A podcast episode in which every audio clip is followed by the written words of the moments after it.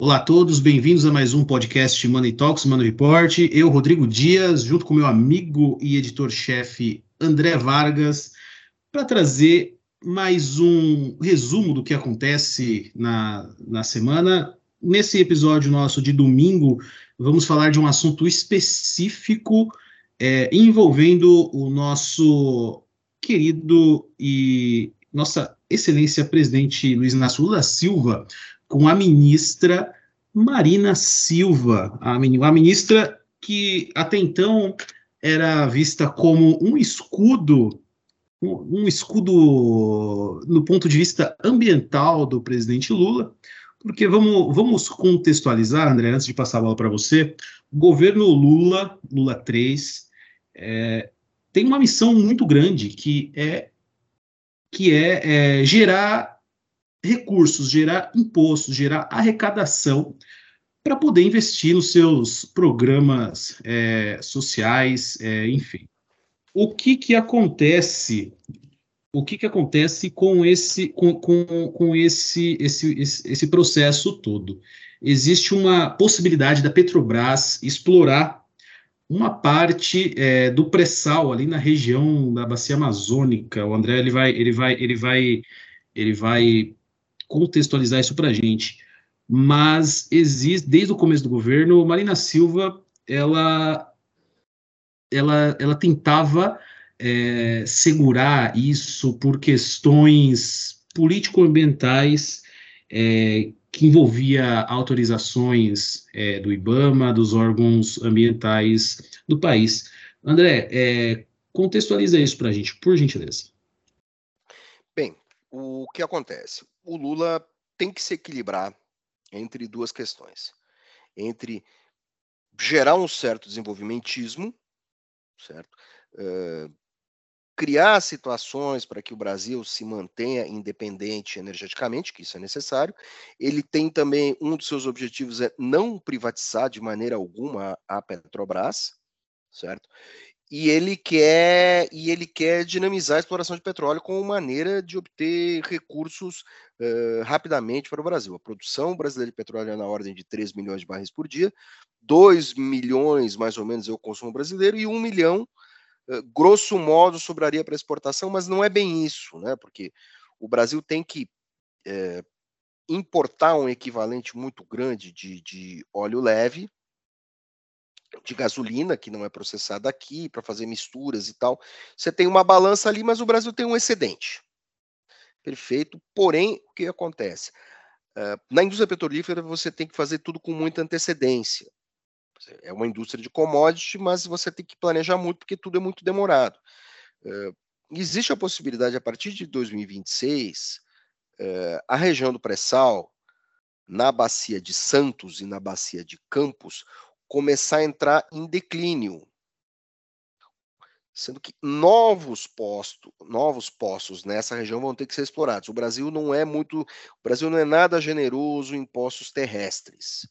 Os poços brasileiros que são muito produtivos são poços em mar aberto e na bacia do pré-sal, que são poços de grande, a partir do leito marinho, são poços de grande profundidade.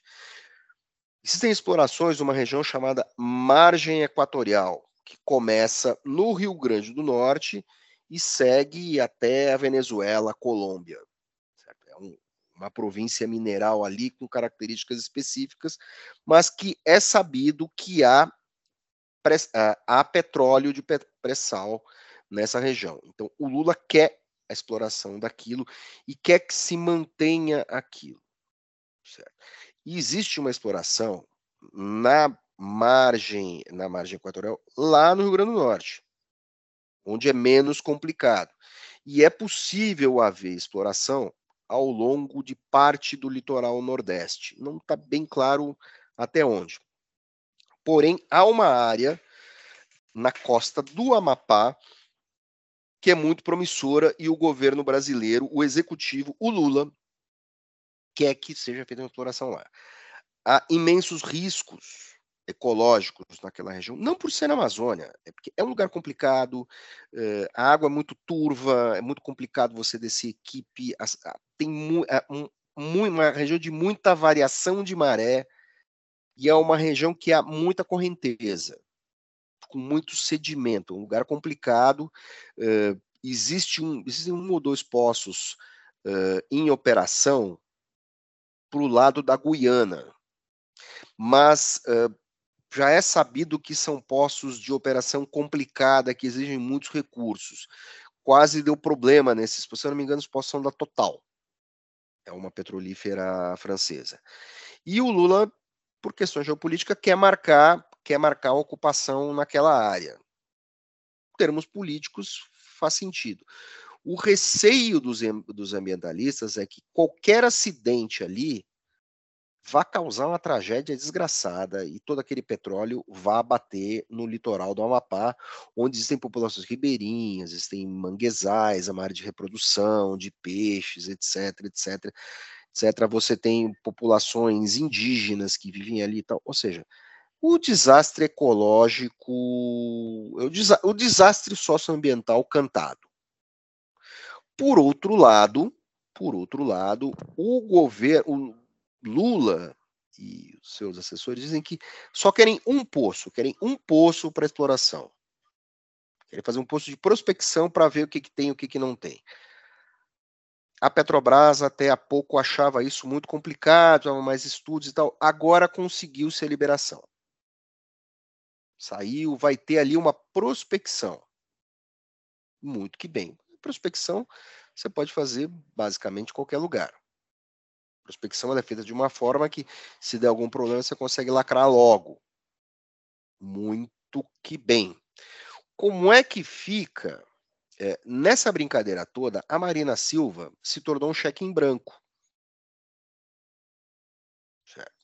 Só que a Marina Silva é um cheque em branco, só que é o nome da Marina que está assinado no cheque, não é o nome do Lula. De início, o Lula coloca a Marina como garota propaganda, e é exatamente isso que ela é, a grande figura da proteção das populações ribeirinhas, etc, etc, etc, né, para desfazer todo aquele mal-estar internacional que vem das queimadas, do, do, do assassinato do Dom Phillips, dos garimpos, do ataque aos Yanomami, tudo ela está lá para fazer aquela pacificação junto com outras entidades e melhorar a imagem do Brasil em termos ecológicos. É inevitável que um, que um governo Lula, a queimada na Amazônia, as queimadas vão ser reduzidas e tudo mais, tudo isso é bem fazer. Certo? Mas a dona Marina nunca se deu bem com o Lula. Lula sempre considerou a Marina, principalmente no cenário externo, uma figura que lhe faz sombra. Até porque é, ela é uma figura tão interessante em termos institucionais no exterior. No Brasil não se tem muita noção de quem é a Marina. A Marina é uma figura muito mais respeitada lá fora. Porque se o Lula é o presidente que veio da classe operária, que veio de baixo, que ascendeu, participou da redemocratização do Brasil e tal, a Marina tem um outro componente é, é, mítico né? Por ter sido de população tradicional, tem sangue índio, era ligado aos seringueiros, estudou tardiamente, caminhava 80 mil quilômetros para aprender a ler e escrever e tudo mais. Tem uma sedução, tem uma sedução narrativa ali. Tem, é importante isso, isso é um ativo dela. Todo político tem isso. É, não sou contra, sou contra algumas caretices neopentecostais que ela tem. Eu acho bárbaras, coisa selvagem. Mas vamos lá. Só que o que, que o Lula fez com a sua companheira, ex-companheira de partido? Eu, Verdade. Eu entrevistei a Marina Silva, tive o azar de tentar entrevistá-la. Uh, ela era ministra do Meio Ambiente, ela estava sendo queimada no governo Lula. E eu fui numa palestra, que é uma palestra, perguntar sobre questões de exploração de petróleo. E ela estava tão possuída pelo demônio, estava tão chateada que ela olhou para mim e falou: ah, vai perguntar para o Ibama. Agora tá aí. Ela, agora aí está, Marina e o Ibama, certo? Uh, 15 anos depois, uh, envolvidos na mesma questão que envolve exploração de petróleo. E já perguntamos para o IBAMA, o IBAMA quer mais garantias das ações da Petrobras, porque aquela área é muito, ela é muito delicada, essa área da... E o que, que o Lula fez com a dona Marina nesse meio tempo? Uma das suas, uma das suas figuras mais emblemáticas, né? Lula tirou vários penduricalhos da Marina, por exemplo assim. A ANA, a Agência Nacional de Água e Saneamento Básico, foi para o Ministério da Integração e Desenvolvimento Regional.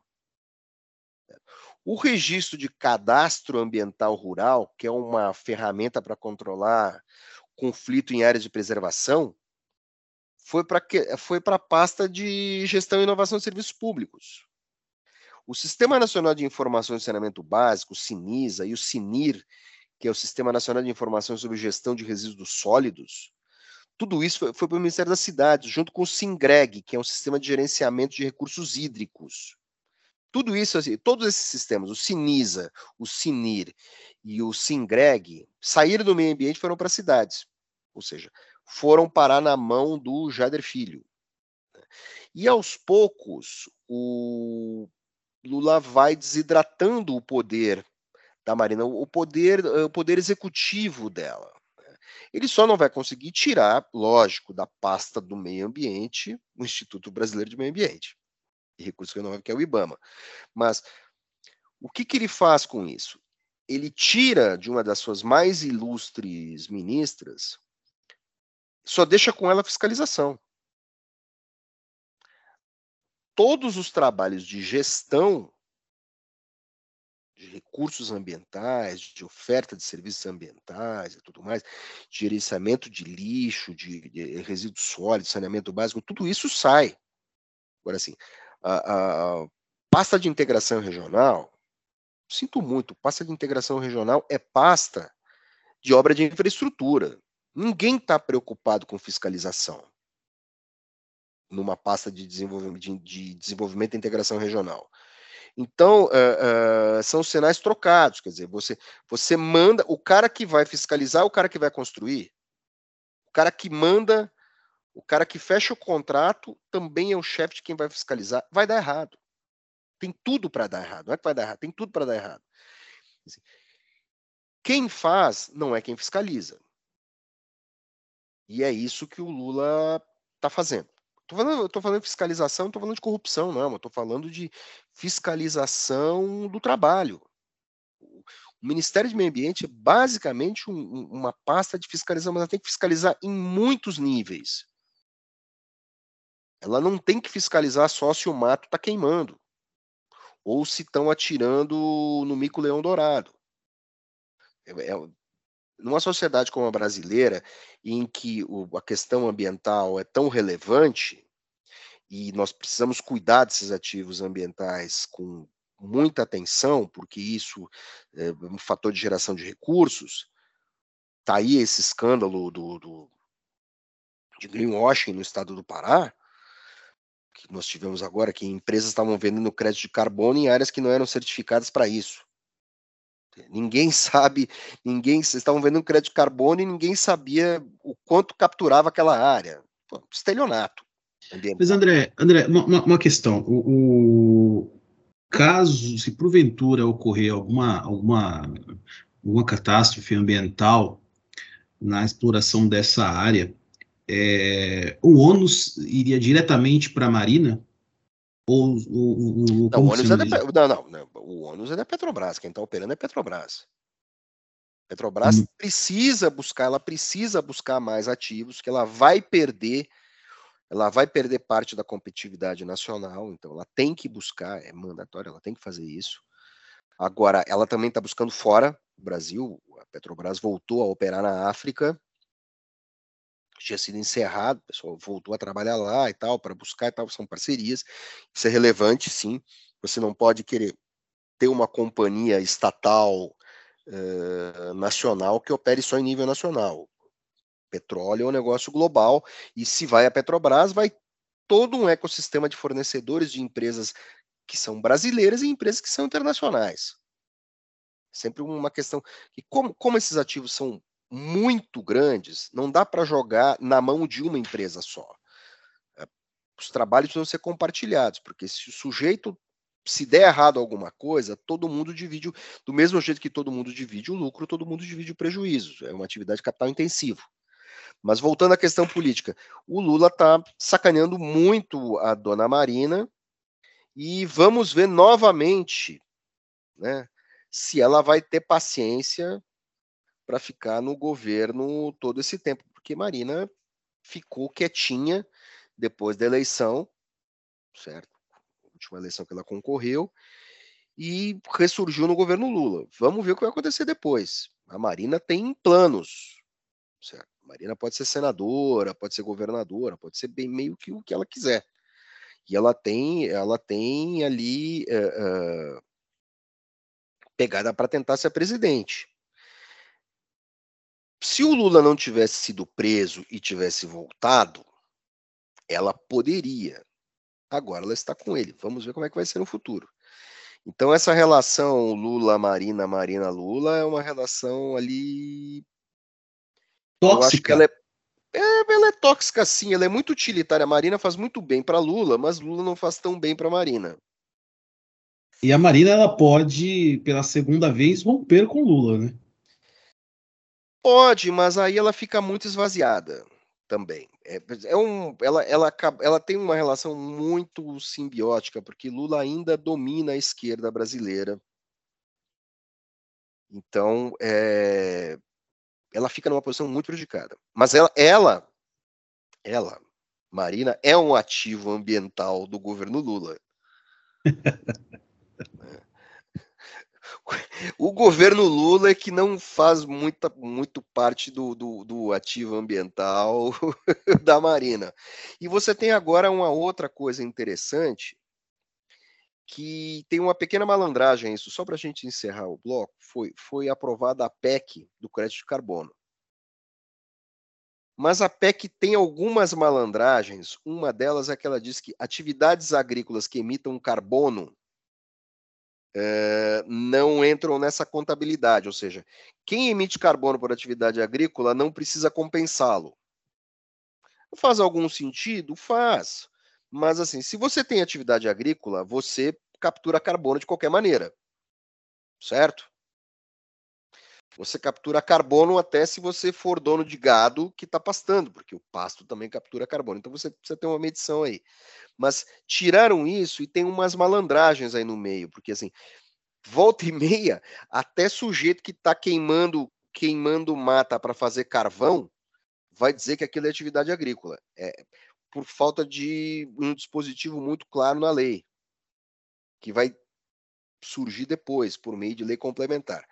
E o diabo no Brasil não está nas entrelinhas. O diabo no Brasil está na lei complementar todo mundo batendo palma que saiu o início do ah, o PL do crédito carbono necessário, veio veio aquele senador de Sergipe, eh, fez uma palestra em Money Report, sujeito muito articulado, eh, uma simpatia, gostei muito dele. Tá aqui o senador Rogério Carvalho, cara ótimo. Quero saber o seguinte, como é que fica a lei complementar? Como é que vai ficar tudo isso? Porque é, é, é ali que mora o demônio. É ali que mora o demônio.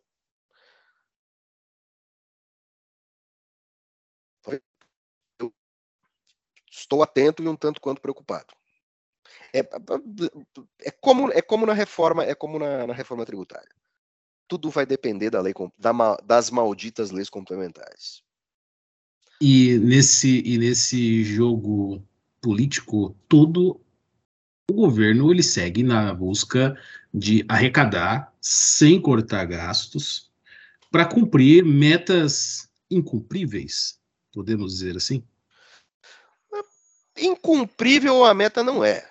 O problema do raio da meta do Brasil é que toda a reforma tributária ela foi desenhada para um momento econômico que não está vindo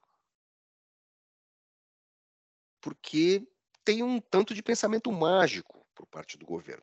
Ah, Lula voltou, no, voltou ao governo, voltou ao executivo, as relações internacionais vão melhorar, vamos começar a vender tudo para todo mundo, vai ser legal, vai ter, talvez, eventualmente, ter um boom de commodities e tal, parará, parará, parará.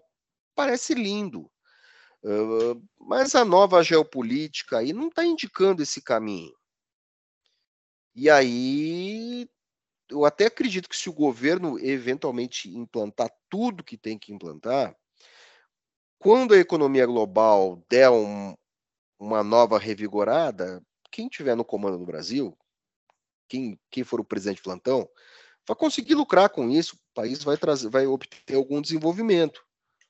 Mas eu não vejo que isso possa acontecer eh, na escala necessária nesse momento. Não vejo isso acontecer nos próximos quatro, quatro ou cinco anos. O Brasil pode melhorar sua economia, o PIB volta a crescer e tal, parará, parará, a gente não é, não vai ficar, mas assim, a gente não vai ter 5%. A gente não vai ter 6%. Vamos continuar ali, o PIB vai continuar crescendo e tal. Pode até crescer hum, a, a, a, além das expectativas demográficas e tudo mais. E tal. Vamos lá. Mas eu não acho que isso vá ocorrer de uma maneira tão extraordinária. Então, assim, acho até que essa reforma tributária ela não é de toda ruim, mas ela não vai ser um milagre. A solução dos problemas, né? Continuemos assim no famoso voo de galinha não sei nem se vai ser um voo de galinha, vai ser um voo de marreco, mas a gente precisa um pouquinho. Se é para vencer as desigualdades e todos os desequilíbrios que tem no Brasil, não vai ser com esse voo aí, né? Não sabe. Então, é, é, é, eu acho que assim, o Brasil não vai entrar em recessão, não vai, não vai entrar em nada disso. Mas vai continuar naquele ritmo de assim, pibinho ou pibinho e um pouco mais.